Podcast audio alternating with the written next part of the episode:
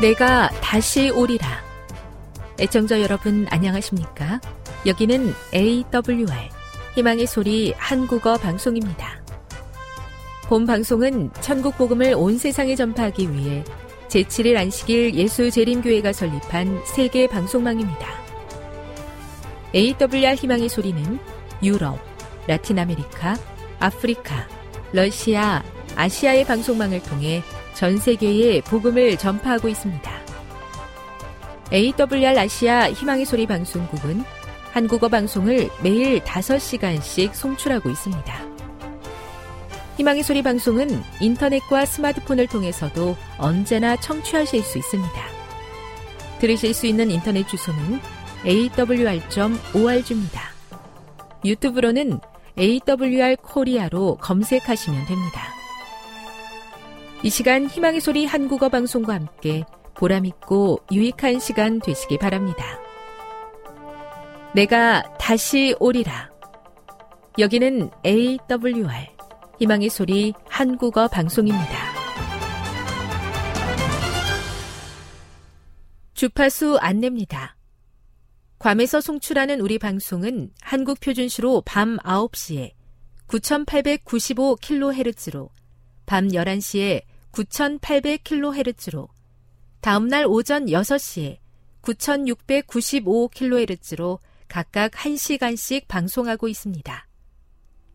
우즈베키스탄에서 송출하는 우리 방송은 한국 표준시로 밤 10시에 15,670kHz로 타지키스탄에서는 밤 9시에 15,505kHz로 송출하고 있습니다.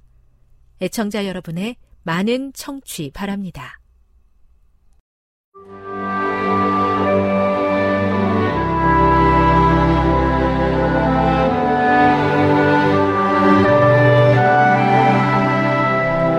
읽어주는 교과 제2과 닥쳐오는 시련 7월 9일 안식일의 일몰 시간은 오후 7시 56분입니다. 기억절입니다.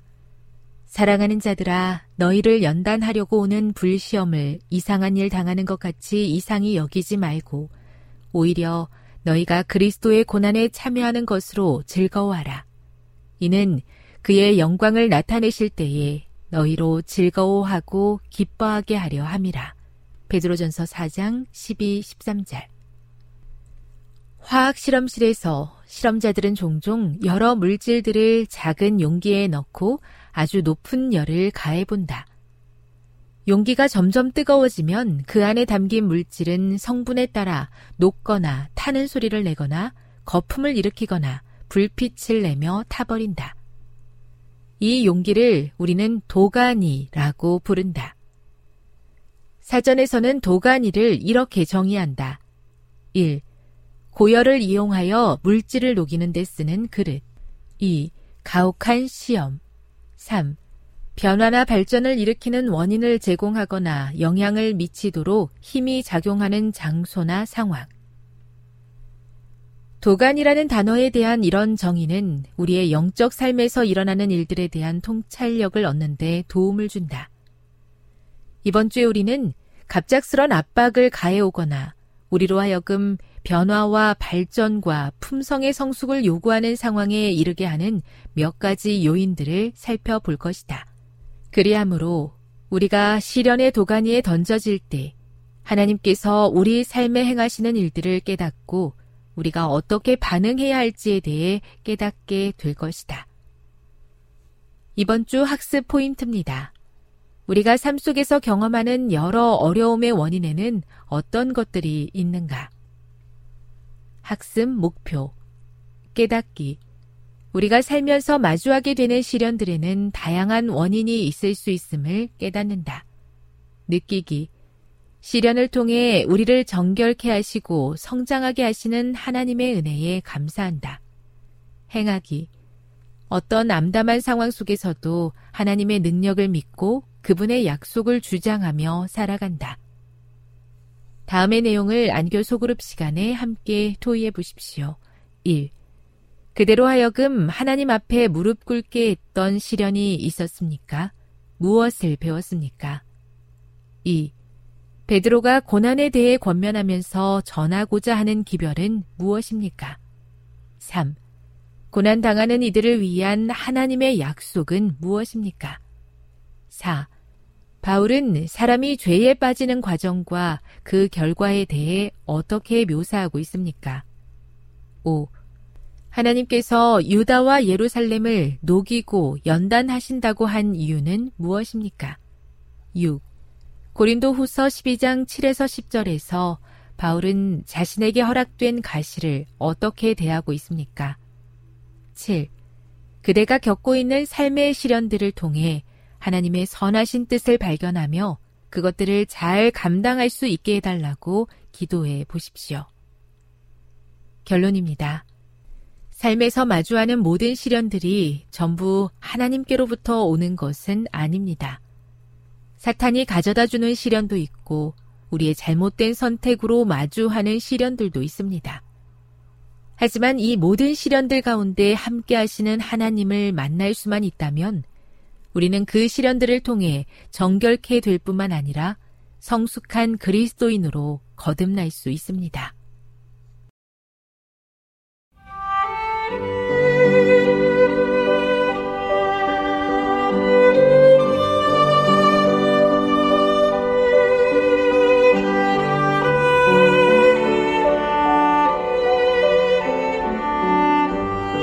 좋은 하나님 만나셨나요? 삶 가운데서 만난 하나님의 사랑, 말씀 가운데서 만난 하나님의 사랑을 나누는 엘트 시간. 저는 이영미 집사입니다. 오늘은 어, 마가복음 10장 46절부터 52절에 있는 말씀을 함께 나누도록 하겠습니다. 기도하시겠습니다. 주님, 오늘 그리스도의 아름다운 편지가 되게 하여 주시옵소서. 그리스도가 없는 가슴에 그리스도를 심을 수 있는 선교사가 되게 하여 주시고 그리스도가 없는 곳에 그리스도를 심는 선교사가 되게 하여 주시옵소서. 주님, 오늘 말씀으로 인하여 주님을 더 깊이 알아가고 그 말씀에 순종하는 삶을 살게 해 주시옵기를 예수님의 이름으로 기도드립니다.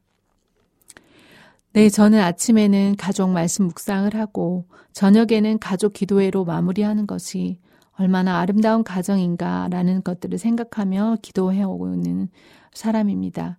언제나 저희 집은 제가 먼저 제의하고 함께 했으면 하는 그런 어, 생각을 나누었는데요. 어, 자, 어제 저녁에는 음, 제가 아이를 작은 아이를 선교사로 보내고 어, 근처에 있는 영종도 공항에 느린 우체통이라는 그 곳에서 어, 두 딸들에게 1년 전에 쓴 편지가 도착하였습니다. 그때 쓴 편지가 지금의 상황을 말해주고 있었습니다. 선교사를 다녀온 딸이 그 편지를 받아보게 되었고, 또 이제 졸업을 앞둔 큰 딸이 그 편지를 읽으면서, 어, 1년 전에 쓴 편지에 대해서 감사하고 있었습니다. 그러더니 큰딸이 이제 갑자기 자기 편지 편지를 보관해둔 보관함에 와가지고는 가지고 와가지고는 엄마 제가 어, 편지를 좀 읽어봐야 되겠어요 하고 이렇게 편지를 쭉 읽어보는 것입니다. 부모에게 받은 편지, 친구에게 받은 편지, 후배에게 받은 편지, 또 교생 선 어, 전도에 갔을 때 학생들에게 받은 편지, 이 편지들을 읽으면서 그들의 사랑과 그들의 관심에 대해서 감사하면서 아, 내 주변에 하나님께서 참 좋은 따뜻한 사람들을 주셨구나 하고 이야기했습니다. 또한 이제 가족들의 소중함을 생각하면서 우리 가족이 함께 기도로 오늘 하루를 마무리하자고 제안하였습니다. 저의 기도 응답이자 또한 어, 큰딸이 그렇게 제안을 하니까 분위기가 금방 동생도 잡히고 또 남편도 함께 협력하여서 저녁을 각자 기도의 제목을 나누고 기도회로 마쳤습니다. 너무나 감사한 가족 기도의 시간이었고 기도의 응답 시간이었습니다. 예, 마가복음 10장 46절에서 52절을 읽어 드리도록 하겠습니다. 46절의 말씀에 보면 저희가 여리고에 이르렀더니 예수께서 제자들과 허다한 무리와 함께 여리고에서 나가실 때 디메오의 아들인 소경 거지 바디메오가 길가에 앉았다가 나사렛 예수시란 말을 듣고 소리질러 가로되 다윗의 자손 예수여 나를 불쌍히 여기소서 하거늘. 많은 사람이 꾸짖어 잠잠하라 하되 그가 더욱 심히 소리질러 가로되 다윗의 자손이여 나를 불쌍히 여기소서 하는지라. 예수께서 머물러 서서 저를 부르라 하시니 저희가 그 소경을 부르며 이르되 안심하고 일어나라. 너를 부르신다 하매 소경이 겉옷을 내어 버리고 뛰어 일어나 예수께 나아오거늘 예수께서 일러 가라사대 네가 무엇을 하여 주기를 원하느냐 소경이 가로되 선생님이여 보기를 원하나이다. 예수께서 이르시되 가라 내 믿음이 너를 구원하였느니라 하시니 저가 곧 보게 되어 예수를 길에서 쫓으니라. 네, 오늘 본문의 말씀은 소경 바디메오가 눈을 뜨게 되는 고침을 받게 되는 이야기입니다. 어떻게 해서 소경 바디메오는 고침을 받게 되었을까요? 어, 소경 바디메오가 먼저 한 행동은 무엇일까? 오늘 본문의 말씀을 보았더니 첫 번째로 어, 예수께서 여리고에 이르 오셨을 때 어, 예수님께서 제자들과 허다한 무리와 함께 여리고에서 지나가실 때 어, 디메오의 아들 소경인 바디메오가 길가에 앉아 있었다고 했습니다. 어, 바디메오는 어떤 사람인가요? 그는 소경이었습니다. 그는 거지였습니다. 국어라는 사람이었습니다. 그가 길가에 앉았다가 예수를 어떻게 만나게 되었나요? 나사렛 예수시란 말을 듣고 소리를 지르게 됩니다. 그가 들은 말은 무엇이었나요? 예수에 대한 복음의 소리였습니다. 희망의 소리였습니다. 그 소리를 듣고 그는 그 말을 듣고 소리를 큰 소리를 지릅니다. 그가 한 말은 무엇이었나 보았더니 다윗의 자손 예수여 나를 불쌍히 여기소서였습니다. 그는 예수를 부를 때 선생이여가 아닌 다윗의 자손 예수여입니다. 그는 예수를 누구로 알았나요? 다윗의 자손으로 알았습니다. 그가 예수에 대한 소문을 어떤 소문을 들었을까요? 아마 그는 소경이었기 때문에 실로암 연못에 소경을 고치신 이야기가 그에게 귀 그의 귀 마음에 가장 남았을 것입니다. 그 이야기를 들었을 때 그의 마음속에 소망이 생긴 것입니다. 그리고 이제 기다려왔던 시간 속에서 이제 예수님이 어, 지나가신다는 그가 나사렛 예수라는 소리를 듣자마자 그는 기회를 놓치지 않았습니다. 있는 힘을 다해 소리를 질렀습니다. 다윗의 자손 예수여 나를 불쌍히 여기소서. 여기서 나를 불쌍히 여기소서라는 말은 무엇일까 묵상을 해보았습니다. 예수님께서 불쌍히 여기시는 것은 예수님께 구원을 얻는 것은 바로 자신의 한계를 느끼고 철저하게 회개하는 것을 의미합니다. 그는 예수님께 도움을 요청합니다. 하나님의 극률에 호소합니다. 예수를 만나는 예수님을 만나는 비결은 첫 번째 단계가 먼저 내가 예수님을 부르는 것입니다. 그리고 나의 죄를 고백하는 것입니다. 예수를 인정하는 것입니다. 그랬을 때 그에게 주어진 것은 곧바른 치유가 아니었습니다. 다음에 그는 많은 사람들이 꾸짖어 잠잠하라 하되 그는 장애물을 만납니다. 어떤 장애물을 만났습니까? 한 사람이 아닌 많은 사람이 그를 향해 꾸짖는 소리를 합니다. 수많은 비난의 소리가 그의 귀에 들립니다. 잠잠하라는 것입니다.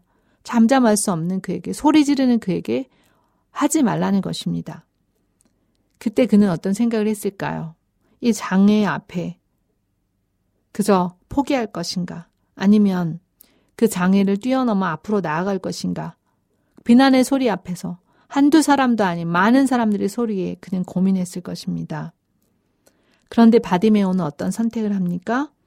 그는 포기하지 않고 오히려 적극적으로 예수께 자신의 문제를 들고 나아갑니다. 한 번이 아니라 다윗의 예손 더욱 심히 소리를 질러 가로되 다윗의 자손이여 나를 불쌍히 여기소서 합니다. 많은 사람들의 소리가 크게 있을 때 더 큰 목소리를 하지 않으면 예수님께 그 소리가 들려지지 않을 수 있다고 생각했던 모양입니다. 그는 크게 외칩니다. 두 번째로 외칩니다. 다윗의 자손이여 나를 불쌍히 여기소서. 여기 이것이 바로 그의 장애물을 뚫는 비결이었습니다. 난간에 부딪힐 때 어, 가져야 되는 태도는 바로, 바로 더 크게 부르짖는 것입니다. 어, 기도를 드릴 때, 어, 한 번 기도 드리고 나서, 또 여러 번 기도 드리고 나서 응답되지 않을 때는 그 마음에 혹시, 어, 왜 이 기도가 응답되지 않는 걸까? 내가 잘못 간구했나? 하나님이 이 기도를 들으시는 걸까? 그런 의심을 하게 됩니다. 그리고 하나님의 소리가 들리지 않기 때문에 사람에게 묻게 됩니다.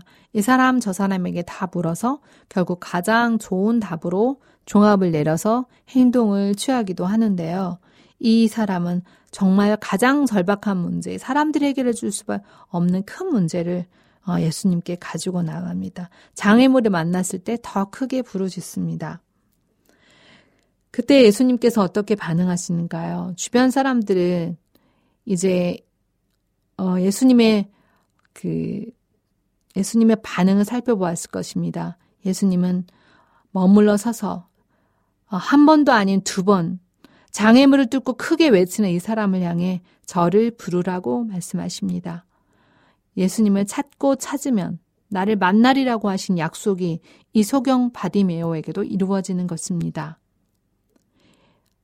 그리고 어, 예수님의 제자들이 그 소경을 불렀을 때 안심하고 일어나라 너를 부르신다 하는 말들이 전달됐을 때 아, 소경의 마음은 어땠을까요? 소경은 아마 뜰 듯이 기뻤을 것입니다. 소경은 어, 겉옷을 내어버리고 뛰어 일어나 예수께 나왔다고 했습니다. 여기서 겉옷을 내어버린다는 것이 어떤 표현일까요? 이 소경은 앞에 보이지 않는 사람입니다. 겉옷은 어떤 옷입니까? 그것은 밤에는 이불이 되고 또 사람들이 돈을 어, 주면 그 돈을 감싸 안는 정말 그에게 있어서는 필수적인 아주 하나밖에 없는 전 재산, 그 겉옷을 내버립니다. 그리고 지체치 않고 걸어가는 것이 아니라 뛰어 일어납니다. 그리고 예수께 나옵니다. 그가 뛰는 순간 바로 병이 낫지 않았습니다. 아무 일도 일어나지 않았습니다. 그는 앞에 뛰어가다가 넘어질 수도 있고 어, 또 그 겉옷을 내어버렸을 때 다른 사람이 그 겉옷을 가져갈 수도 있다는 것에 대해서 그는 신경 쓰지 않습니다. 오직 예수만 보이는 것입니다. 그가 뛰어나아갔을 때 예수님께서 어, 이 소경에게 이렇게 이야기하십니다. 내게 무엇을 하여 주기를 원하느냐? 이 소경의 간절한 바램의 소원을 고백하라는 것입니다. 그때 소경은 이렇게 이야기합니다. 선생님이여 보기를 원하나이다. 이 소경이 처음부터 예수님께 구했던 것은 보기를 원하나이다가 아니었습니다. 이 다윗의 자손 예수여 불쌍히 여기소서였습니다. 당신이 나를 불쌍히 여긴다면 내가 당신께 나아가 할 말이 있습니다. 라는 말로 들립니다. 예수님께서 무엇을 원하느냐 했을 때 보기를 원하는 원하나이다. 예수님께서는 왜 굳이 이것을 물어보셔야 했을까요? 그의 고백. 그것이 그의 믿음인 것입니다. 그가 진정 원하는 기도의 제목, real want가 무엇인지 예수님께서 그에게 질문하시는 것입니다. 예수님께서 바로 고치어 주실 수도 있는데 왜 예수님께서는 굳이 이 소경에게 한 번의 요청이 네, 응답하지 않으시고 두 번의 요청이 있은 이후에도 그가 어 그를 불러 그가 나왔을 때 네가 원하는 것이 무엇이냐라고 물어보셨을까요? 다 아시는데도 말입니다. 소경은 그가 진정 보기를 원한다고 하였습니다. 이 고백에는 어떠한 의미가 있을까 생각해 보았습니다. 이 고백은 당신이 원한다면 내가 간절히 원하는 이 눈뜨기를 원하는 것을 당신이 이룰 수 있습니다라는 믿음의 고백처럼 어, 느껴집니다. 예수님께서는 이때 답을 주십니다. 가라, 네 믿음이 너를 구원하였다고 말씀하십니다. 이제 네가 눈을 뜨겠다고 말씀하지 않으시고 왜 내 믿음이 너를 구원하였느니라라고 말씀하셨을까 생각해 보았습니다. 묵상해 보았습니다. 이것은 이것이 그의 믿음이라는 것입니다. 그리고 눈을 뜨게 되었을 뿐만 아니라 그의 구원 또한 이루었다고 하였습니다. 예수님의 이 말씀의 능력이 그에게 임하였을 때 그는 곧 보게 되어 예수를 길에서 쫓습니다. 왜 예수님을 길에서 쫓게 되었을까요? 왜 즉시 낫게, 보게 되었을까요? 어떻게 해서 그는 즉시 이 말씀에 순종하였을까요? 저는 말씀의 능력이 이루어짐에는 지체함이 없다는 것을 이날 말씀 가운데서 보게 되었습니다. 또 말씀의 능력을 경험하고 병이 나은 이후에 그 자신의 집으로 돌아가지 아니하고 곧 길에서 그 예수님을 쫓는 이 바디메오가 바로 오늘 이 순종의 축복으로 인하여 치유를 받는 소경이요 또한 거지였던 그 구걸하였던 사람들에게 구걸하, 구걸하며 살아갈 수밖에 없었던 바디메오의 이야기입니다. 오늘 저는 오늘 본문의 말씀 보면서 오늘 내가 정말 치유될 수 없는 이 어려운 모든 문제 가운데서 치유를 받으려면 바디메오 같은 믿음이 있기를 원합니다. 기도하겠습니다. 주님, 바디메오처럼 즉시 순종하며 장애물 앞에서도 주님, 주님 앞에 뛰어나아갈 수 있는 믿음과 용기를 허락해 주시옵소서. 아멘 주 예수여 어서 오시옵소서. 예수님의 이름으로 기도드립니다. 지금 여러분께서는 AWR 희망의 소리 한국어 방송을 듣고 계십니다.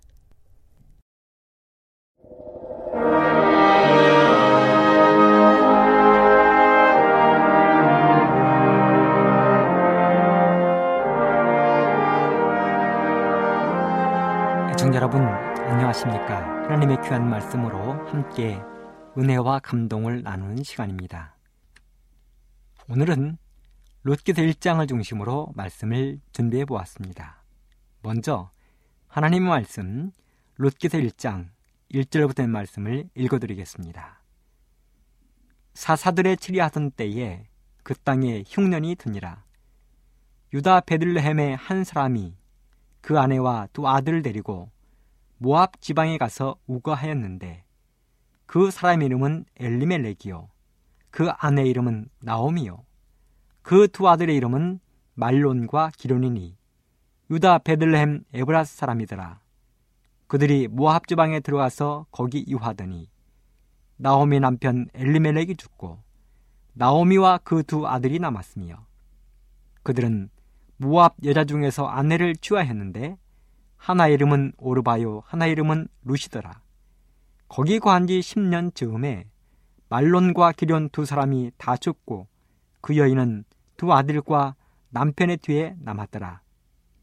그가 모압 지방에 있어서 여호와께서 자기 백성을 권고하사 그들에게 양식을 주셨다함을 들었으므로 이에 두 자부와 함께 일어나 모압 지방에서 돌아오려 하여 있던 곳을 떠나고 두 자부도 그와 함께하여 유다 땅으로 돌아오려고 길을 행하다가 나오미가 두 자부에게 이르되 너희는 각각 어미의 집으로 돌아가라. 너희가 죽은 자와 나를 선대한 것 같이 여호와께서 너희를 선대하시기를 원하며 여호와께서 너희로 각각 남편의 집에서 평안함을 얻게 하시기를 원하노라 하고 그들에게 입맞춤에 그들이 소리를 높여 울며 나오미게로 되 아니니이다. 우리는 어머니와 함께 어머니의 백성에게로 돌아가겠나이다. 나오미가 가로되 내 딸들아 돌아가라. 너희가 어찌 나와 함께 가려 하느냐? 나의 대중에 너희 남편 될 아들들이 오히려 있느냐? 내 딸들아 돌이켜 너희 길로 가라. 나는 늙었으니 남편을 두지 못할지라.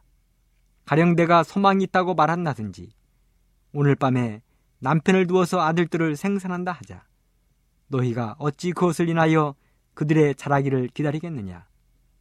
어찌 그것을 인하여 남편 두기를 멈추겠느냐? 내 딸들아, 그렇지 아니하니라. 여호와의 손이 나를 치셨으므로 나는 너희로 인하여 더욱 마음이 아프도다. 그들이 소리를 높여 다시 울더니 오르바는 그 시모에게 입맞추되 룻은 그를 붙쫓았더라. 여기까지 보겠습니다. 오늘 저는 룻기서 1장 1절부터 14절에 있는 말씀을 중심으로 시어머니와 며느리의 감동적인 이야기 이런 주제로 말씀을 준비했습니다. 때는 사사들이 다스리던 시기였습니다. 이스라엘에 유명한 지도자들이 다 죽고 혼란했습니다.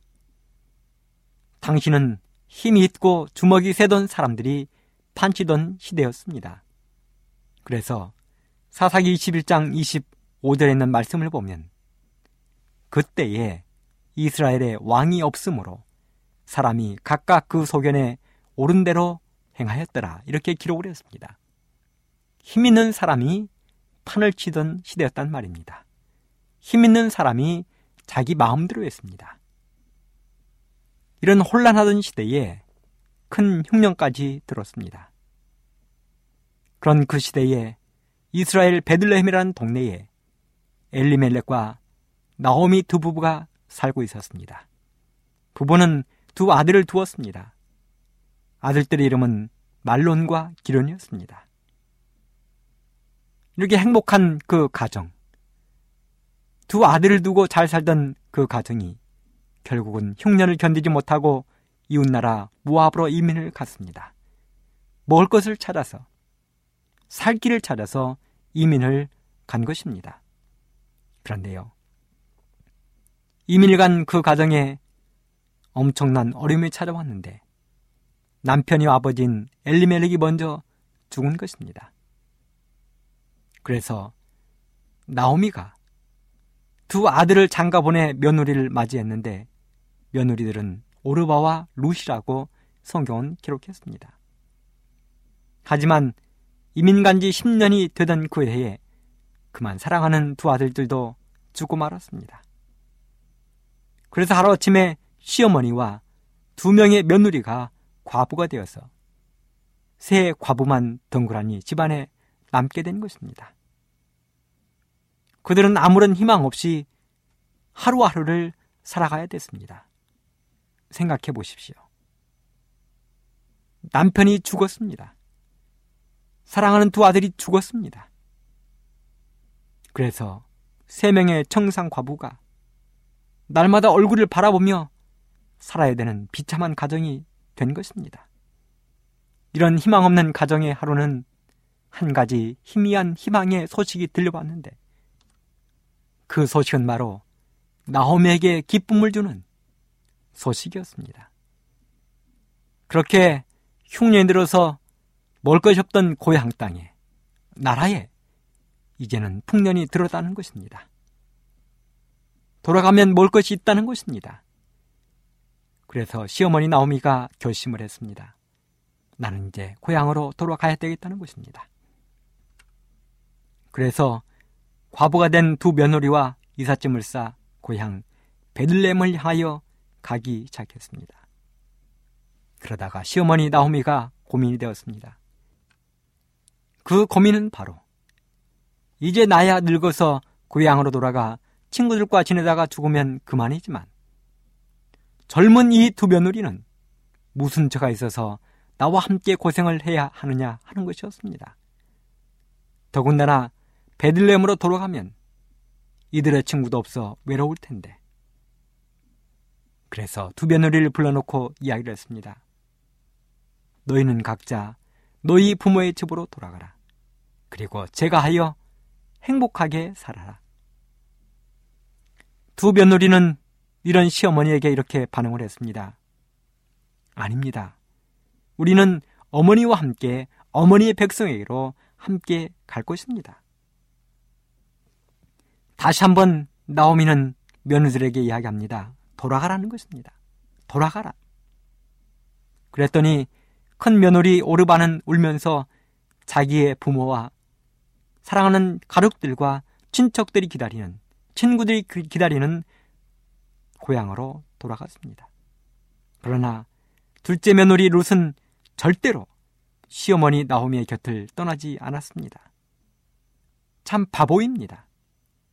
시어머니를 따라가면 자기 인생이 어찌 될지도 모르는데 절대로 자기의 부모와 친구들이, 친척들이 기다리는 고향으로 돌아가지 않겠다는 것입니다.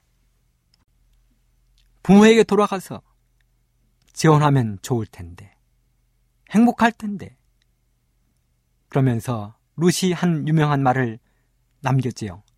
루시의 1장 16절로 17절에 루시 가로되 나로 어머니를 떠나며 어머니를 따르지 말고 돌아가라 강구하지 마옵소서. 어머니께서 가시는 곳에 나도 가고 어머니께서 유숙하시는 곳에서 나도 유숙하겠나이다. 어머니의 백성이 나의 백성이 되고 어머니의 하나님이 나의 하나님이 되시리니 어머니께서 죽으시는 곳에서 나도 죽어 거기 장사될 것이라. 만일 내가 죽는 일 외에 어머니와 떠나면 여호와께서 내게 벌을 내리시고 더 내리시기를 원하나이다. 참으로 유용한 말씀입니다. 어머니의 백성이 나의 백성이 되고 어머니의 하나님이 나의 하나님이 되시리니 어머니께서 죽으시는 곳에서 나도 죽어 거기 장사될 것이라. 그래서 할 수 없이 시어머니 나호미와 며느리 룻이 고향 베들레헴으로 돌아왔습니다. 시어머니 나호미의 고향에 따라온 룻은 시어머니 나호미를 모시고 힘겨운 생활을 시작했습니다. 룻은 날마다 양식을 얻기 위하여 타작마당에 나가 이삭 줍기를 했습니다. 어쩌면 이 일은 룻이 한 번도 해보지 않은 일일 것입니다. 그런데 룻이 이삭을 주우러 간 밭이 우연히도 시아버지의 친족이 되는 보아스라는 사람의 밭이었습니다. 이 보아스는 굉장히 마음이 착한 사람이었습니다. 그래서 사로는 자기의 종들에게 물었습니다. 저 여인이 누구냐? 그러자 종들이 대답했습니다. 예 주인님, 저 여인은 나오미를 따라온 며느리 루시입니다. 그러자 보아스가 명령합니다. 너희들은 곡식을 벨 때 곡식 이삭을 일부러 많이 떨어뜨려서 저 여인이 충분히 죽도록 하라. 이렇게 며느리 룻은 보아스의 밭에 나가서 날마다 곡식 이삭을 주었습니다. 그렇게 해서 나오미와 롯은 힘겹게 하루하루를 연명해 나간 것입니다. 이렇게 며느리 롯이 시어머니에게 최선을 다하자 효도를 하니까 시어머니 나오미에게 고민이 생기기 시작했습니다. 며느리가 나에게 이렇게 열심히 잘하는데 나는 며느리에게 무엇을 어떻게 해주는 것이 제 며느리를 기쁘게 하는 것일까? 시어머니로서 내가 어떻게 하면 부끄러움이 없는 시어머니가 될 것인가? 그러다가 시어머니 나호미가 결심을 했습니다. 그렇다. 내가 며느리에게 나에게 최선을 다해 효도하는 며느리에게 해줄 수 있는 가장 좋은 것은 며느리에게 신랑감을 찾아두는 것이다. 신랑감을 찾아주기로 결심했습니다. 그런데요, 그 당시 그 나라의 법에는 이스라엘의 법에는 친척의 손이 끊기면 가장 가까운 친척이 손을 이어주어야 됐습니다. 그런데 바로 밭주인 보아스는 나호미의 가까운 친척이었습니다. 그래서 보아스가 곡식을 모두 수확하고 타작을 하는 저녁에 나호미는 며느리 롯을 아름답게 단장시켜서 보아스에게 보냈습니다. 그리고 결국은 이 보아스와 롯이 결혼하여 다유장의 할아버지인 오벳을 낳았습니다. 성경 말씀을 보겠습니다. 룻기 4장 13절로 17절입니다. 이에 보아스가 룻을 취하여 아내를 삼고 그와 동침하였더니 여호와께서 그로 잉태케 하심으로 그가 아들을 낳은지라 여인들이 나오미기로되 찬송할지로다 여호와께서 오늘날 내게 기업 부를 자가 없게 아니하셨도다. 이 아이의 이름이 이스라엘 중에 유명하게 되기를 원하노라. 이는 내 생명의 회복자며 내 노년의 봉양자라. 곧 너를 사랑하며 일곱 아들보다 귀한 자부가 낳은 자로다. 나오미가 아기를 취하여 품에 안고 그의 양육자가 되니 그 이웃 여인들이 그에게 이름을 주되 나오미가 아들을 낳았다 하여 그 이름을 오벳이라 했는데 그는 다윗의 아비인 이세의 아비였더라. 룻은 다윗의 증조 할머니가 되었습니다.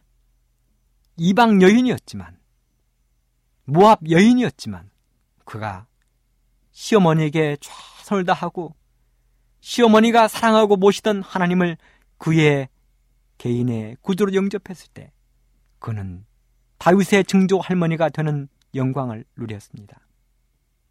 루세 27대 손으로 예수님이 태어나셨습니다. 마태복음 1장을 읽다 보면 예수님은 다윗의 24대 손으로 기록되어 있습니다.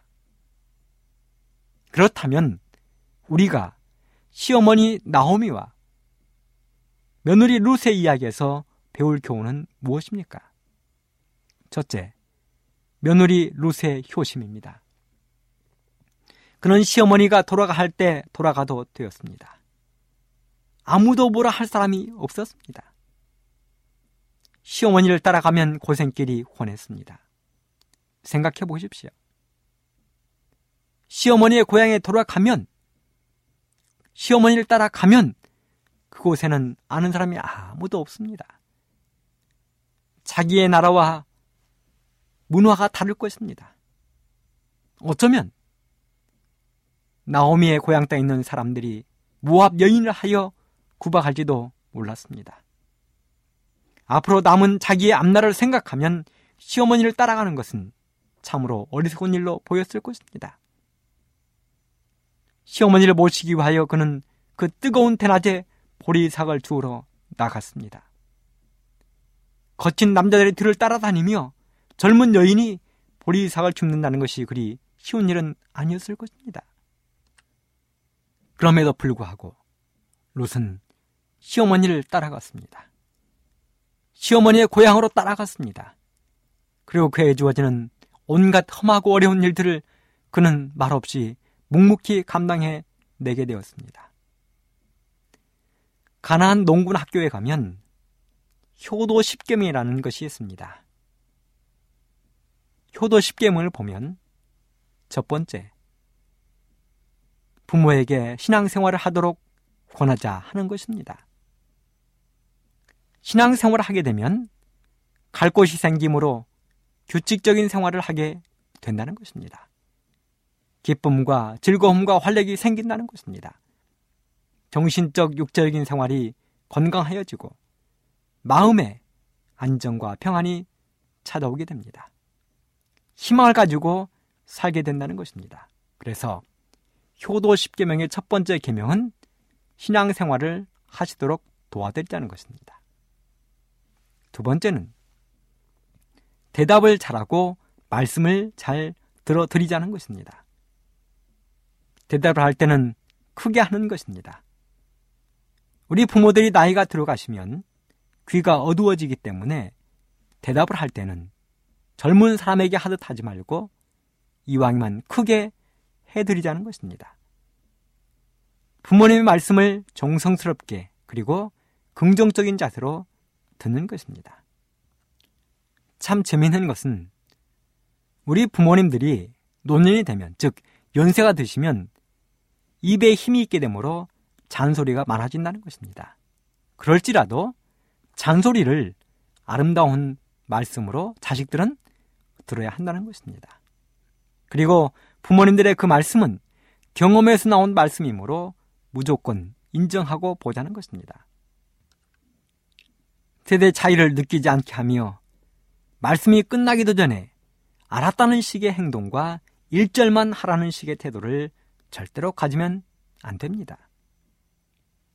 세 번째는 표정을 밝게 하고 웃음을 잃지 말하는 것입니다.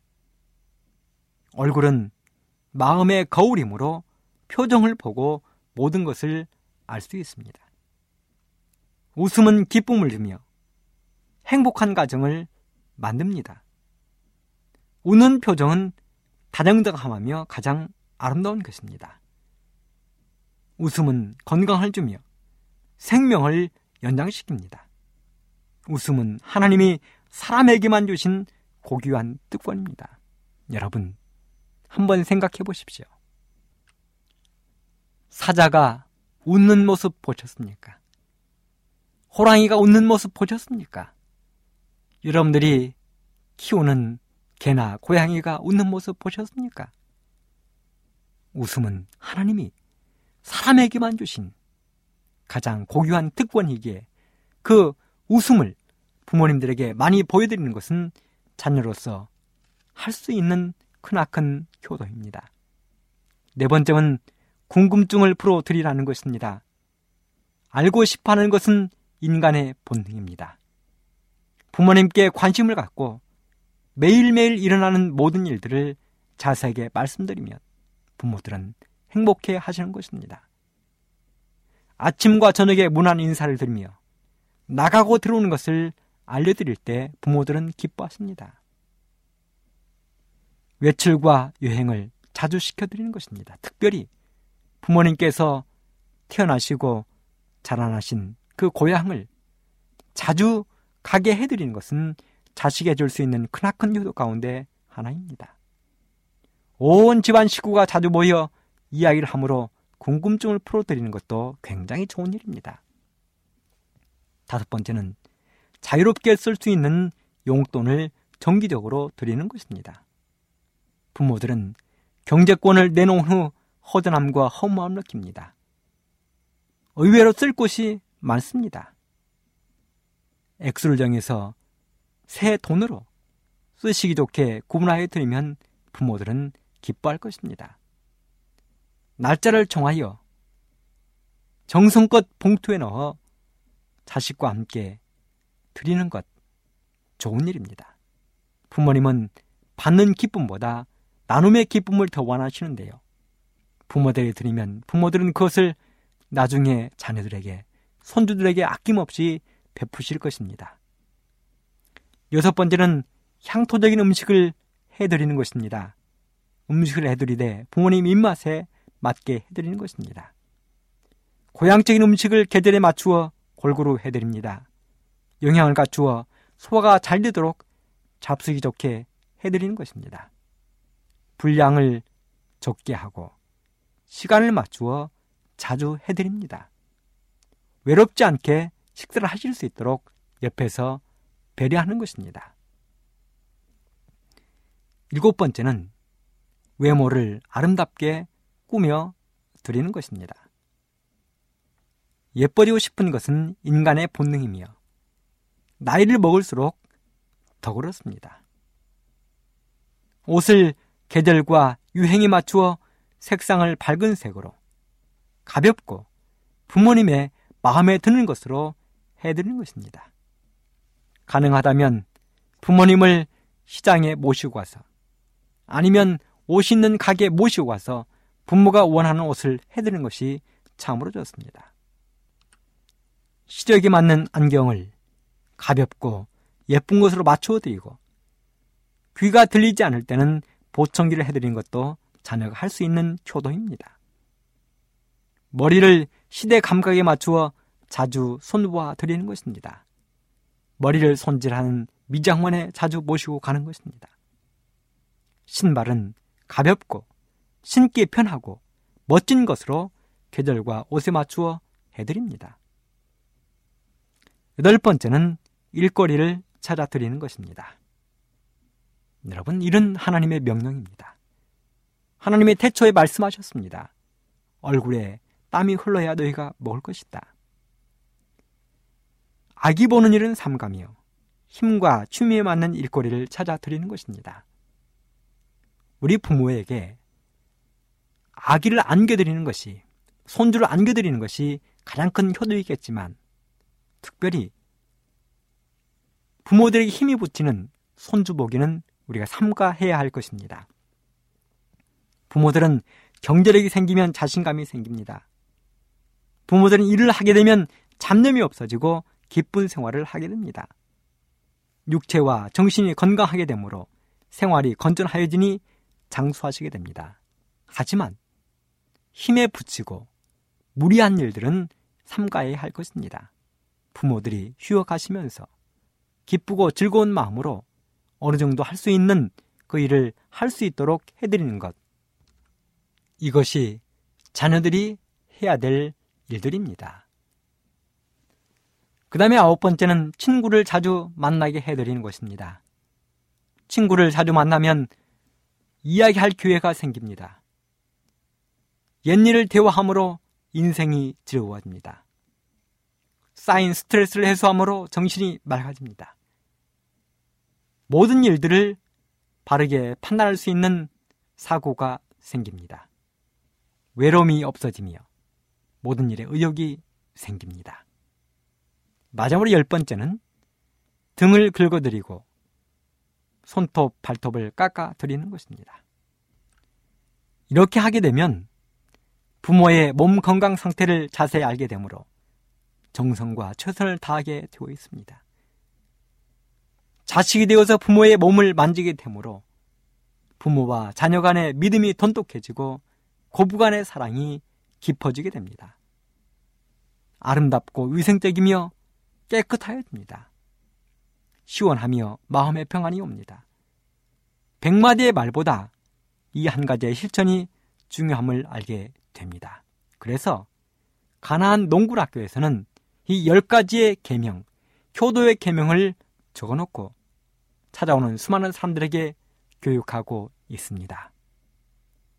사랑하는 애청자 여러분, 우리 하나님께서도 10계명 가운데 특별히 다섯 번째 계명을 하려 하여 말씀하셨습니다. 내 부모를 공경하라고 말씀하셨습니다. 그 다음에 두 번째, 우리가 시어머니 나호미와 며느리 루세 이야기에서 배울 수 있는 교훈이 있다면 시어머니 나호미의 며느리에 대한 이해입니다. 옛부터 우리 민족들에게 참 좋지 않은 이야기가 있었는데 그 말은 바로 고부간의 갈등입니다. 시집살입니다. 시어머니들이 집에 들어온 며느리를 힘들고 어렵게 하는 것입니다. 그래서 많은 며느리들이 시어머니의 시자만 들어가도 쳐다보지도 않는다고 합니다. 그래서 맛있는 시금치도 시자가 들어가기 때문에 안 먹는다는 이야기가 있죠. 하지만 우리 성경에 나오는 이 시어머니 나오미는 자기의 며느리를 정말 잘 이해하는 시어머니였습니다. 며느리 룻을 끝까지 이해하려고 노력했습니다. 어떻게 하면 며느리의 행복을 찾아줄 수 있을지 고민했습니다. 네가 선택한 것이니 네가 알아서 하라고 그냥 두지 않았습니다.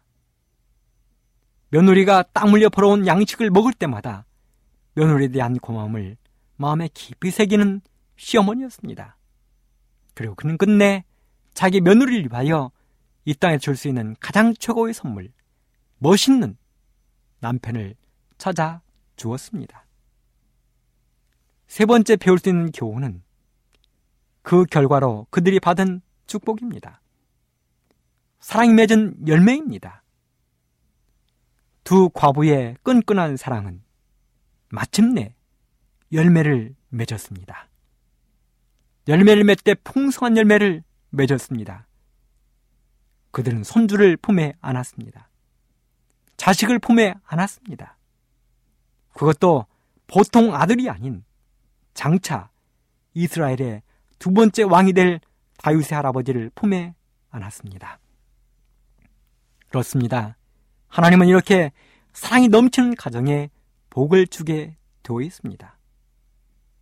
훌륭한 시어머니 나오미, 훌륭한 며느리 룻, 그 두 과부가 우리 앞에 펼쳐놓은 이야기는 참으로 감동적이고 아름다운 이야기입니다. 시어머니와 며느리 사이에 일어날 수 있는 가장 아름답고 감동적인 모험적인 이야기입니다. 사랑하는 애청자 여러분, 우리 모든 애청자 여러분들의 가정에도 이런 아름답고 감동적인 일들이 많이 일어나게 되기를 간절히 바랍니다. 부모와 자녀 사이에, 남편과 아내 사이에, 친척과 친척 사이에, 시어머니와 며느리 사이에, 시아버지와 며느리 사이에 이런 아름답고 감동적인 이야기가 많이 일어나게 되기를 간절히 바랍니다. 그래서 우리 하나님께서 나오미와 루세에게 주셨던 그 놀라운 축복이 우리 모든 애청자 여러분들 가정에도 가득히 임하되기를 간절히 바라면서 이 시간을 마치겠습니다.